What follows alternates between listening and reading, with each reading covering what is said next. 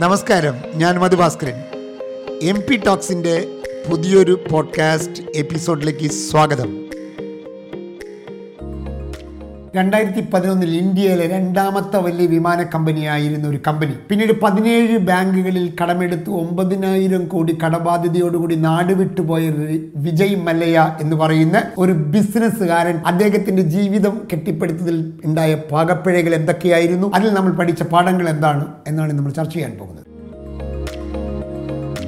വിജയകഥകൾ നമ്മൾക്ക് എങ്ങനെ പ്രചോദനമാകുന്നുവോ അതുപോലെ പരാജയകഥകൾ നമുക്ക് ജീവിതത്തിൽ വലിയ പാഠമാണ്. അങ്ങനെ വിജയ് മല്ലയ്യ എന്ന് പറയുന്ന ഇന്ത്യയിലെ വളരെ പ്രശസ്തനായ ഒരു ബിസിനസ് ബിസിനസ്സുകാരന്റെ ഒരു പരാജയം ഇല്ലെങ്കിൽ കിങ് ഫിഷർ എന്ന് പറയുന്ന ഒരു വലിയ കമ്പനിയുടെ പരാജയം എങ്ങനെയാണ് നമുക്ക് പാഠമാകുന്നത് എന്നതുമായി ബന്ധപ്പെട്ട് നോക്കാം. ആയിരത്തി തൊള്ളായിരത്തി എൺപത്തി മൂന്നിലാണ് വിജയ് മല്യ ബിസിനസ് കരിയർ തുടങ്ങുന്നത്. Real estate liquid business fertiliser ഇങ്ങനെ ഒരുപാട് മേഖലകളിൽ തന്റെ സ്ഥാപനം വ്യാപിപ്പിച്ച വിജയ് മല്യ രണ്ടായിരത്തി മൂന്നിലാണ് കിങ് ഫിഷർ തുടങ്ങുന്നത്. രണ്ടായിരത്തി മൂന്നിൽ തുടങ്ങിയെങ്കിലും രണ്ടായിരത്തി അഞ്ചിലാണ് കൊമേഴ്ഷ്യലായി കിങ് ഫിഷർ നിലവിൽ വരുന്നത്. വിമാന കമ്പനിയായി പ്രവർത്തനം തുടങ്ങുന്നത്. ബാംഗ്ലൂർ ബേസ്ഡ് ആയിട്ട് തുടങ്ങിയ വിമാന കമ്പനി ഒരു കാലത്ത് വളരെ രണ്ടായിരത്തി ഏഴിൽ അതായത് തുടങ്ങി രണ്ട് കൊല്ലത്തിന്റെ ഉള്ളിൽ ഇന്ത്യയുടെ മൊത്തം മാർക്കറ്റ് ഷെയറിന്റെ പത്ത് ശതമാനം കൈയടക്കിയ കിങ് ഫിഷർ ഒരു ദിവസം നാനൂറോളം സർവീസുകൾ നടത്തി എന്നാണ് രേഖപ്പെടുത്തുക. അത്രയും വളരെ സക്സസ്ഫുൾ ആയി പോയിക്കൊണ്ടിരുന്ന നല്ല സർവീസും മികച്ച സേവനവുമായി മുന്നോട്ട് പോയിക്കൊണ്ടിരുന്ന കിങ് ഫിഷറിന് പതനം തുടങ്ങുന്നത് രണ്ടായിരത്തി ഏഴിൽ തന്നെയാണ്. തുടങ്ങി അതായത് പ്രവർത്തനം രണ്ടായിരത്തി മൂന്ന് തുടങ്ങിയും പ്രവർത്തനം രണ്ടായിരത്തി അഞ്ചിൽ തുടങ്ങുന്നു. രണ്ട് കൊല്ലം കഴിഞ്ഞപ്പോൾ തന്നെ എടുത്ത ഒരു തീരുമാനം. ആ തീരുമാനത്തിന്റെ പിന്നിൽ എങ്ങനെയാണ് സംഭവിച്ചതെന്ന് നമുക്ക് വീണ്ടും വിശദീകരിക്കാം. രണ്ടായിരത്തി ഏഴിൽ വിജയ് മല്ലയ്യ എടുത്ത ഒരു തീരുമാനം അദ്ദേഹത്തിന് വലിയ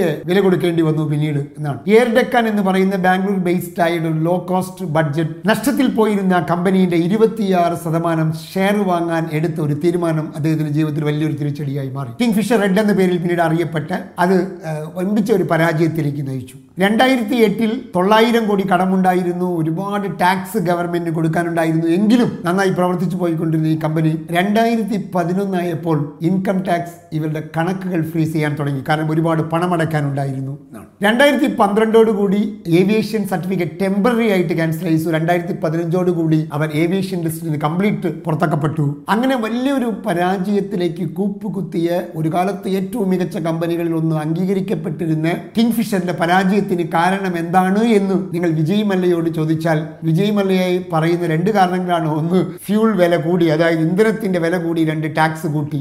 തന്റെ തെറ്റുകൾ തിരിച്ചറിയാൻ കഴിയാതിരിക്കലാണ് ലോകത്തെ ഏറ്റവും വലിയ പാപം എന്ന് പറയുന്ന പോലെ നമ്മളൊരു വസ്തുതാപരമായി ഇതിനെ പഠിച്ചാൽ ഏതൊരു ബിസിനസ്സുകാരനും ഏതൊരു സാധാരണ മനുഷ്യനും അഞ്ചു പാഠങ്ങൾ പഠിക്കേണ്ടിയിരിക്കുന്നു എന്നൊക്കെയാണ് ഞാൻ വിചാരിക്കുക. വിജയ് മല്ലയ്യയുടെ ജീവിതവും കിങ് ഫിഷറിന്റെ പരാജയവും നമ്മളെ പഠിപ്പിക്കുന്ന പാഠം. ഒന്നാമത്തെ കാര്യം വളർച്ച എല്ലാവർക്കും താല്പര്യമുള്ളതാണ്. എക്സ്പാൻഷൻ എല്ലാവർക്കും താല്പര്യമുള്ളതാണ്. നമ്മളൊരു കട നടത്തുന്നു. ഈ കട ഒന്ന് നന്നായി പോയിക്കൊണ്ടിരിക്കുന്ന സമയത്ത് നമുക്ക് തോന്നും ഇനി ഒരു മൂന്ന് ബ്രാഞ്ച് തുടങ്ങണം നാല് ബ്രാഞ്ച് തുടങ്ങണം എന്നൊക്കെ പറഞ്ഞു. അത്തരം ആഗ്രഹങ്ങൾ തെറ്റല്ല. വളർച്ചയില്ലാത്തതെല്ലാം പ്രശ്നമായി മാറും. വളർച്ച അനിവാര്യമാണ്. ഒരു തർക്കവുമില്ല. പക്ഷേ തെറ്റായ expansion uncontrolled growth unmanaged growth ഭയങ്കര അപകടകരമായി സംഭവിക്കുമെന്ന് വിജയ് മല്ലയ്യ നമുക്ക് കാണിച്ചു തരുന്നു എന്നത് മാത്രമല്ല ഞാൻ എന്റെ ജീവിതത്തിൽ ഒരുപാട് ഓണ്ടർപ്രണേഴ്സിനെ കണ്ടിട്ടുണ്ട് അങ്ങനെ. അൺമാനേജ്ഡ് ഗ്രോത്ത് എന്ന് പറയും. അതായത് കൈകാര്യം ചെയ്യാൻ പറ്റാത്ത ഒരു ഗ്രോത്തിലേക്ക് നമ്മൾ പോവുക.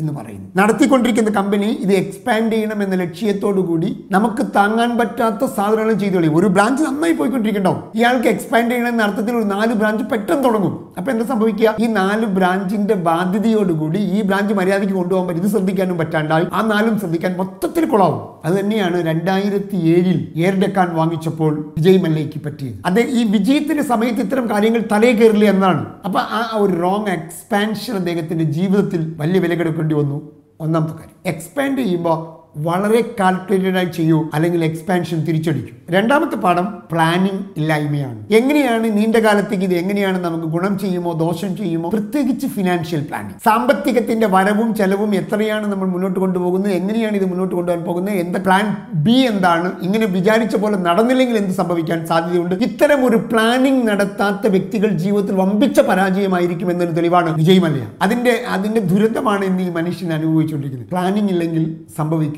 ഇത് ഏതൊരു ബിസിനസ്സുകാരനും. രണ്ടാമത്തെ കാര്യം. മൂന്നാമത്തെ കാര്യം ഡൈവേഴ്സിഫിക്കേഷൻ ചെയ്യുമ്പോൾ സൂക്ഷിച്ചില്ലെങ്കിൽ അപകടമുണ്ടാകും എന്നാണ്. നമ്മളൊരു ബിസിനസ് ചെയ്യുന്നു ഇതുമായി ഒരു ബന്ധവുമില്ലാത്ത ഒരു പുതിയ ബിസിനസ് ചെയ്യുന്നു. അതിനാണ് ഡൈവേഴ്സിഫിക്കേഷൻ എന്ന് പറയുന്നത്. എന്റെ ഒരു കാഴ്ചപ്പാടിൽ വിജയ് മല്ലയുടെ ഒരു പരാജയത്തിന് ഒരു കാരണം കണ്ടമാനം ഡൈവേഴ്സിഫിക്കേഷൻ ആണ്. ലിക്വിഡ് ബിസിനസ്സിലുണ്ട് ഫെർട്ടിലൈസർ ബിസിനസ്സിലുണ്ട് റിയൽ റിയൽ എസ്റ്റേറ്റ് ബിസിനസ്സിലുണ്ട് ഏവിയേഷൻ ബിസിനസ്സിലുണ്ട് അപ്പൊ എല്ലാം നാലഞ്ച് വഞ്ചിയിൽ കാൽ വെച്ച് ഒരു വഞ്ചിയിൽ പോലും സ്ഥിരമായി നിൽക്കാൻ പറ്റാത്ത ഒരു അവസ്ഥ ഡൈവേഴ്സിഫിക്കേഷൻ തെറ്റാണെന്ന് ഞാൻ ഒരിക്കലും പറയുന്നില്ല. കാരണം റിലയൻസ് എന്ന് പറയുന്ന കമ്പനി ജിയോ എന്ന് പറയുന്ന കമ്പനിയിലേക്ക് ഡൈവേഴ്സിഫൈ ചെയ്ത് തെറ്റാണെന്ന് ഒരിക്കലും നമുക്ക് പറയാൻ പറ്റില്ല. പക്ഷേ ഡൈവേഴ്സിഫിക്കേഷൻ വളരെ കെയർഫുള്ളായി ചെയ്തില്ലെങ്കിൽ അപകടം സംഭവിക്കുമെന്നതിന്റെ സൂചനയാണ് വിജയ് മല്ലയ പഠിപ്പിക്കുന്നത് നമ്മളെ മൂന്നാമത്തെ പാഠം. നാലാമത്തെ പാഠം ഹാർഡ്വേർഡ് യൂണിവേഴ്സിറ്റി ഓൺട്രപ്രണർ ലീഡർഷിപ്പിനെ കുറിച്ച് പറഞ്ഞപ്പോൾ പതിനൊന്ന് കാര്യങ്ങൾ ഒരു മികച്ച ഓൺട്രപ്രണർ ലീഡർക്ക് ഉണ്ടാകും എന്ന് അവർ പഠനം നടത്തി പറയുന്നുണ്ട്. അതിൽ പതിനൊന്നാമത്തെ കാര്യമാണ് എസ്റ്റാബ്ലിഷ്ഡ് സ്ട്രക്ചറിനോടുള്ള അയാളുടെ താല്പര്യം എന്ന് പറയുന്നത്. അതായത് ഒരു ബിസിനസ് സ്ഥാപനം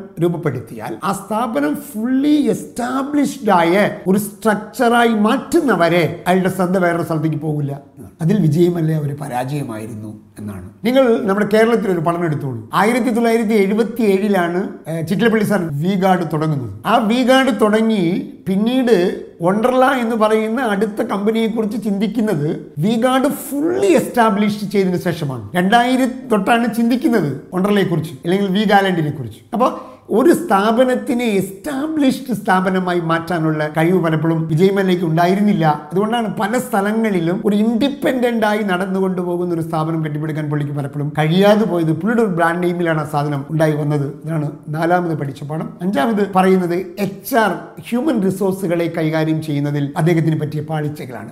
റിലേഷൻഷിപ്പ് പ്രോബ്ലംസ് ആ ഹ്യൂമൻ റിലേഷൻസിനെ പ്രൊഫഷണലായി കൈകാര്യം ചെയ്യുന്നതിലുണ്ടായ അപാകതകൾ വിജയമലയുടെ ജീവിതത്തിനെ ബാധിച്ചിട്ടുണ്ട് എന്നാണ്. കാരണം ഒരു സ്ഥാപനത്തിന്റെ ഒരു ബിസിനസ്സിലെ ഏറ്റവും അടിസ്ഥാനപരമായ വിഭവം അടിസ്ഥാനപരമായ സ്വത്ത് എന്ന് പറയുന്നത് മനുഷ്യ വിഭവമാണ്. ആ വിഭവങ്ങളെ ഏറ്റവും മനോഹരമായി ആ സ്ഥാപനത്തിന്റെ വളർച്ചയ്ക്ക് വേണ്ടി വിനിയോഗിക്കാൻ കഴിയാതെ വരുന്നത് ഒരു ബിസിനസ്സുകാരന്റെ വമ്പിച്ച പരാജയത്തിലേക്ക് നയിക്കും. എന്നുകൂടി വിജയ് മല്ലയ നമ്മുടെ മുന്നിൽ തുറന്നു വയ്ക്കുന്ന അഞ്ച് പ്രധാനപ്പെട്ട പാഠങ്ങൾ. ജീവിതത്തിൽ ഏത് ബിസിനസ്സുകാരനും ഏത് സാധാരണക്കാരനും പഠിക്കാവുന്ന അഞ്ച് പാഠങ്ങൾ. ഒന്ന് തെറ്റായ വളർച്ച നമ്മളെ ദുരിതത്തിലേക്ക് നയിക്കും ദുരന്തത്തിലേക്ക് നയിക്കും. രണ്ടാമത്തെ കാര്യം പ്ലാനിംഗ് ഇല്ലെങ്കിൽ പ്രത്യേകിച്ച് സാമ്പത്തിക പ്ലാനിംഗ് ഇല്ലെങ്കിൽ നിങ്ങളുടെ അടിത്തറ പ്രശ്നത്തിലാകും. മൂന്നാമത്തെ കാര്യം ഡൈവേഴ്സിഫിക്കേഷൻ നിൽക്കുന്നതിൽ നിന്ന് വേറൊരു മേഖലയ്ക്ക് പോകുമ്പോൾ വളരെ കെയർഫുൾ ആയി പോകണം അല്ലെങ്കിൽ അത് നമ്മളെ തിരിച്ചടിക്കും. നാലാമത്തെ കാര്യം ചെയ്തിരിക്കുന്ന കാര്യം എസ്റ്റാബ്ലിഷ് ചെയ്യാൻ ഫോക്കസ് ചെയ്യുക. എന്നിട്ട് വേണം അടുത്തതിലേക്ക് പോകാൻ. അഞ്ചാമത്തെ കാര്യം മനുഷ്യ ബന്ധങ്ങളെ നിങ്ങൾ തെറ്റായി കൈകാര്യം ചെയ്താൽ തിരിച്ചടിക്കും. വിജയമല്ലയ നമുക്കൊരു പാഠമാണ്. വിജയ് മല്ലയിൽ നിന്ന് പഠിച്ച പാഠങ്ങൾ ജീവിതത്തിൽ നടപ്പാക്കുമ്പോൾ നമുക്ക് ഉയർച്ചയുണ്ടാകും പ്രിയമുള്ളവരെ അടുത്ത ആഴ്ച ഒരു പുതിയ